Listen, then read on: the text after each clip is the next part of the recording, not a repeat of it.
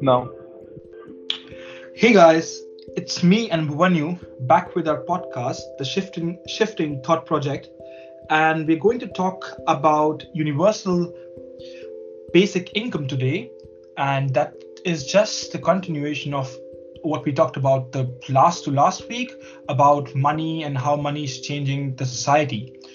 And before we start, I would like Bhuvanyu to just give an introduction. What what does he think about universal basic income? um, okay, so actually, before even starting with what I think about universal basic income, I believe it's important for us to let the people know what universal basic income is and what is the en- entire context of it. Okay. So what I think about universal basic income is is just like if you talk about a country, like country is a very broad perspective. You talk about a city, right? If everyone in the city, regardless of what they do, what they uh, where they stand in the society, or what age do they have, like if they are adults, uh, they would get this money to survive, and this money or this amount of uh, this amount they would get depending upon the inflation, the, the prices of the things that they uh, live around, and how much nutrition uh, an ad- adult requires, depending upon all these factors. And this is regarded as universal basic income for me. Um, okay, so I'll try, try to get a little bit more deeper into here and try to explain it a bit more.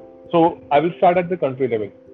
So the idea of universal basic income was that as the companies and the capitalists grew bigger and bigger, there would come a point that they might actually so grow so much bigger uh, in their revenues, in their power, in the control that they have, that it would create a major widening, ever widening gap between the rich and the poor within the economy of a country.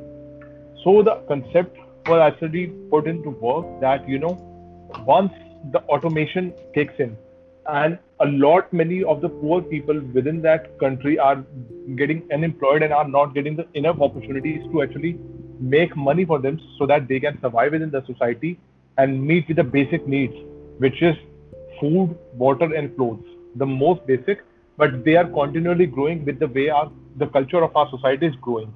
So right now even internet is a very important basic right that we consider for a human being. And that's why the concept of a universal basic income is put into place to give every citizen a certain amount of money which would cover for these basic needs.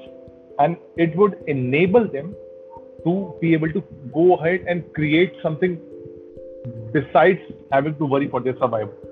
That's the entire context that which i was trying to convey here with universal basic income Uh, you're absolutely right, and I actually see that in that way only. It just you brilliantly described it. I would just like to add some points. What I think is also important. This idea in itself comes from communism and socialism. It's just that is to make everyone equal before before the law. Like in not not exactly equality, not the law. What I mean is like if everyone has the same starting point at least not the same spot starting point i mean a lot of people have the same starting point then there would be no less lot uh, like lot less people who would be disadvantaged in society and that's what i mean Yeah. Like, right So, to be very honest, um, the idea that it provides you with a basic necessity that enables you to actually overcome your worry for survival is great. It is a need, and we are seeing that with different countries experiencing this. With India on a, I think, 43% unemployment rate currently and ever growing.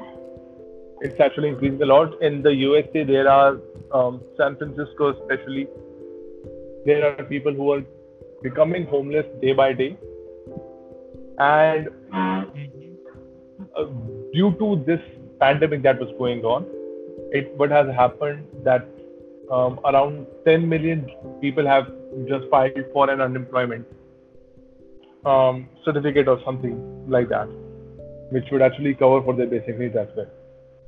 So the idea here is as the power within certain corporations grow too big, they should not be able to surpass the needs of basic humanity.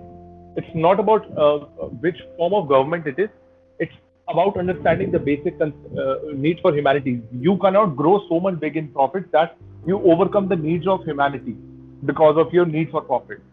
Um, and this is where I stand for. With regards to the fact that you know um, we need to socialize the losses, because this is a concept of socializing the losses. If we were to talk in economist terms, where what we are going to do is make the people who are making the least or making nothing, we are going to provide them some of the money that we are making extra. So that's another concept if you were to think think from a capitalist perspective. Right. But, yeah. Like, like just to uh, kind of change uh, the way we are going here, it's just that you you're right when you say that just to make people like to give people a certain amount of money so that they can buy the minimum necessary things. But if you say that about a co- company, what I think is universal basic income is and will be like an idea or a reality in countries which have these big companies. You know why? And you, as you rightly said, because when you grow, when you have a lot of companies, then you require that these companies or these giants have almost all the money, and the people who are left or who are not involved in these companies, they have nothing. And that is when you come with that idea of giving everyone at least something. And that is where which you which you just pointed out, the idea of you know having taking from those who have more and giving the money to those who have less comes. And that is the basic idea of you know universal basic income. Um okay. You were right in one sense. But the idea what it actually propagates is because uh, these companies have become so large and they start from the same starting point. See, they were not an uh, they came did not come into place by being zero. Google used to be a startup way back when in 2001, I believe. Apple was also once upon a time a startup, but so what it would do if we were to actually take and tax away a lot of these giant corporations, it would take away from the incentive of the ones who are trying to make it big. Because the concept that I was actually trying to share with the fact that we are going to share the losses with the public or with everybody, it would do is it they would it would take away the incentive of the people who want to start their own business or want to start and make something big. And this is a point that we often even disagreed on in the previous time with the fact that um, we don't have a, a, deciding point at which a start a small startup scales and becomes a, such a massive behemoth that it would accrue towards the concept of a crony capitalist economy um, company.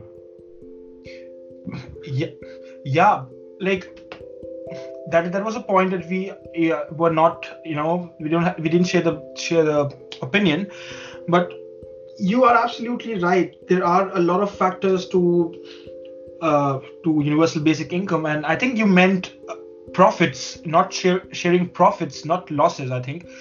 Uh, because you have to, when you share profits then you distribute money in people and not losses. And that actually brings me to a very important point that has been going on for a lot of years and still that is the idea of sharing losses. Like i will give you a very simple example and that is of okay. uh, yeah that is that is very prevalent in almost all countries. I'll take you take give you the example of maybe company a not to name any names. Company a. So company a uh, was bankrupted in 2008 9 during the recession okay? So okay. because it was so a big company and because it had so many employees what the country what india did was it just gave it money as a loan or as an investment and bought some shares of this company and help this company to not to you know sell its sell everything and and and you know not exist. So the country india the indian country india just helped the government help this con- company to survive. So what i'm going with this is the country india or the government of india does not have money of its own. It's the money of the people okay so the company who had registered losses it distributed its losses between the general public. So that's the idea of you know distribution of losses or or sharing of losses to say. And that is the basic idea and this i think the reverse idea is sharing of profits. If that company later in the future makes profits why not every why don't every citizen earn from it? It doesn't it the company what what happens right now is the company just pays off the loan to the government and whatever profit it makes after the after paying off the loan it's its own and that is where I think universal basic income would come. When the company next time makes profit, it would have to distribute this profit between the citizens. It just kind of like shares. If like then all of us, all of the citizens of this country would be shareholders in this company. And whatever happens, if more losses or more profits, we would be a part of it. Okay. Um, yeah. So those were some great points. But okay, now I want to ask you one question, and this is going to be an important one, I believe. Is the fact that what if there were so many shareholders within that company that the company was not able to make any decisions whatsoever? Because what it does is it just cre- creates a noise latency with everyone speaking out and wishing to make their own decisions that they are never able to reach a consensus with the way that it happens. What do you think about that? That's that's the same argument that you pointed out. That is with democracy and dictatorship, or or you know the communism. Communism, like not socialism, communism. I'm talking about. Communism has only one party, okay, or fewer number of parties. Okay, so what happens is the decision, the the decisions that they take, they are very fast and there are a lot less people who are consulted. Like I'm talking about the top level, not on the bottom level. Bottom level communism is different. I'm talking about the top level communism where there are like probably thousand people who are consulted. In a dem- in a democracy or probably an absolute democracy like is in uh, in in Switzerland or in Ireland, okay, everyone is consulted. Yeah. Even for a small decision, or in Austria for that matter, everyone is consulted. So probably the government is trying to buy a company, then there would be an election and everyone would vote. What happens in a right. normal democracy or communism is only the people sitting there, thousand people would discuss. That is faster, you are right. And that removes this latency that you mentioned. But that is that has also the same risk of falling uh, a very stupid argument or you know uh, just just taking a very rash decision. And that is the fear of democracy. That is where democracy is better than than communism or dictatorship because it may slow down the good decisions but it will slow down also the bad decisions. And it's just that, that same concept of you know in front of the judge i better let a criminal go out and not jail an innocent person it's just better to slow down on the right decision than to fasten a wrong one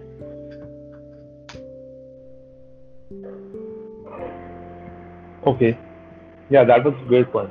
Where I'd better let the um, prisoners go away than um, make the innocent one pay for the crime. Yeah, that's a good point. Okay, so you know, back to our main topic where universal basic income is concerned. Let's create a list of pros and cons here itself uh, mm-hmm. and try to identify where UBI would be standing. Okay. What do you think? So let's start with the cons. Okay, cons. Yeah. Um, I think the lack of incentive for people who are very lazy to work. If they get the money themselves, they will not be willing to work. First of all. First, yeah. Um, I believe that um, again, lack of incentives for people who want to work hard and become extraordinary. Because if you have a very stable ground, so these people, they would be actually scared of the people who are lazy. Mm-hmm. Yeah. What do you mean? That what do I you mean by that? So again, as I had mentioned, like companies that become this massive. So uh, if there is a driven entrepreneur who's out there, who is making just enough with the incentives that he has, what he'll end up doing is he'll be making mistake. Mm-hmm.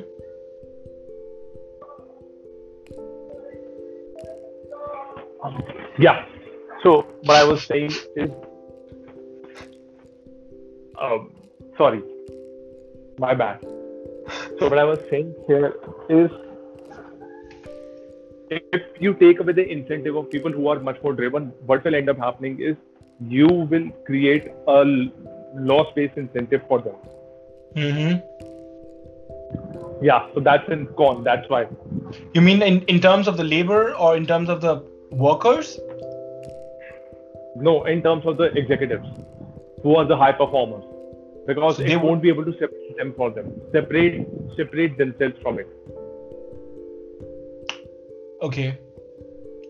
Another Yeah. uh, con, I would think, another disadvantage of UBI would be there would be a lot less people to give money to, and the government or the the person who's like like the, the organization that who's giving this UBI would have less money to fund things like like maybe startups, you know, or or companies or ideas. They would have less money to fund these things, and rather the money would be employed otherwise. Um, can you explain that a bit? Like for example there are a lot of countries and a lot of lot governments who fund a lot of companies like probably for example i don't know government of india Like- is Okay, so like the small business SME businesses loans act, right? yeah like Certain acts in the banking. Yeah. Mhm. Okay, got it. Okay. Yeah, it would actually make uh, less money for them. You are quite right. Mhm. Um, I think the yeah, it would actually influence a lot of presidential actions. So if there within a country their leader says that you know what we are going to implement if you elect me we are going to implement ten thousand dollars per annum uh, universal basic income for every citizen on the of the country we will Okay. give you money every month on month Mhm. this much amount. So what will uh, end up happening doing is after the tenure of that president, other presidents would also start making certain promises like that, and it would drive money. Like a ten thousand dollar income, uh, the next president would then would come and say, "Okay, I'll give you twenty thousand dollars," and Okay. the number will keep on increasing because of the greed of people, right? Uh, that's also a good point. It can that can happen in politics because there is a gig, uh, you know, there's opposite opposite what do you call it opposition type of uh, politics nowadays where the opposition just wants to provide the bet- better option so that Yeah. if you see it that way it can happen i can see that happening Actually, this is the biggest uh, argument that I have heard against the con- concept of universal basic income. I think this is the strongest, and I have been listening to a couple of debates with regards to that as well. Yeah because uh, if is- i see that if i see that in that perspective that inflation uh, it, like generally is increasing through the years if you see its trend or that inflation is increasing all it in, in Yeah. all years so if a, like a politician can just base his argument of increasing the basic income on the uh, same fact that inflation is increasing so we have to increase the income and yeah that would be a just argument Okay, so we have had enough cons. I think we have given four cons, which Yeah, are very strong in the, each one on its side. So let's talk about the pros, pros then. Do you want to start? pros yeah i would say pros the best pro is uh, the, the best the best advantage of this system would be to uh, make a better balanced society like nobody would be so disadvantaged and everybody ha- would have a ground level or basic level to start and nobody would be dying of poverty or hunger or god knows diseases because they would have the minimum money to just buy them, them buy themselves these things Yeah. Okay. So in my right, like there are certain people of the society that have fallen so far behind. Um, the cracks of society where, where you know people don't really venture out into. So this would actually give them again a starting point for the people that we have lost hope for. Some people that you know were imprisoned at early age, or maybe were in army and they lost some of their body parts and were not able to work for the rest of life. These people now have such a set of advantages that universal basic income can provide to help them. Mm, you're right. That would be surely a very good advantage of UBI. What I, what I also think is because UBI would be there, uh, there would be a lot more startups than there are now. Because everyone would have that money to think and to think of business ideas and you know and that that again brings me back to that example that i gave you uh, the last podcast. And that was that uh, in finland hello? Finland yeah yeah uh, in in finland it, there was this idea that was uh, carried out in I, uh, just an experiment for two years uh, it ended in I think it ended last year in 2019, and they, they gave around 100 they gave around 1000 people uh, the basic income and just saw how their lives changed. And what turned out that a lot of people from that group started their own businesses. Okay, you know that's an interesting finding that I've actually heard because usually from from what I understand is these this money or the UBI is just enough to get by with your basic needs, but to actually have that turn into people doing business of their own, mm-hmm. that's interesting. Yeah, that's, but because I can just uh, justify that point because just imagine a person having hundred dollars earlier a month, and now when he gets something extra, be it ten dollars or twenty dollars, okay, because the fact is he's uh, getting twenty dollars extra, so maybe he saves those twenty dollars every month, and maybe he just opens a small business. It should it should not be Facebook or Google. It can also be a small coffee shop. Yeah, that's right. That's what I mean. So they can create their own niche coffee shop. Coffee shop. Got it. Whatever. Yeah, like startup. It can, it can work. Yeah. It can work. It can work. I'm not saying but um, yeah, I agree that it's a good point. But right now, how can we actually implement UBI? Because the idea that has been shared is it is shared in compilation with the concept of automation. Because one day there would be such advanced machinery used that the cost of production of goods that we need to survive, to consume, or to actually in any way, you know, use them, utilize them. Mm. That it would drive the production cost for these utilities to zero. Okay. And that's when that's when you can actually work on creating a universal basic income or something like that. Because now people don't really have to pay for stuff because the cost of making the stuff is itself zero.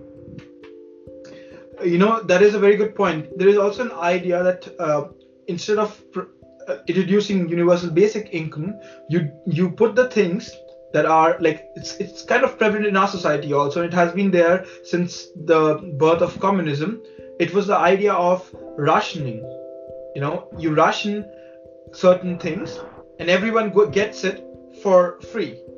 Like supposedly yeah but it was done under the uh, leadership of stalin if i'm not wrong it was done yeah it was done in the times of lenin also yeah, Lenin, Lenin and Marx. I, I remember. I remember that. So the concept, but it was not an idea that was not implemented correctly. It, it is the still being implemented. Actually, no, it is being implemented, but the fact is they are not able to do it right. And say something about it, don't you think? What do you mean?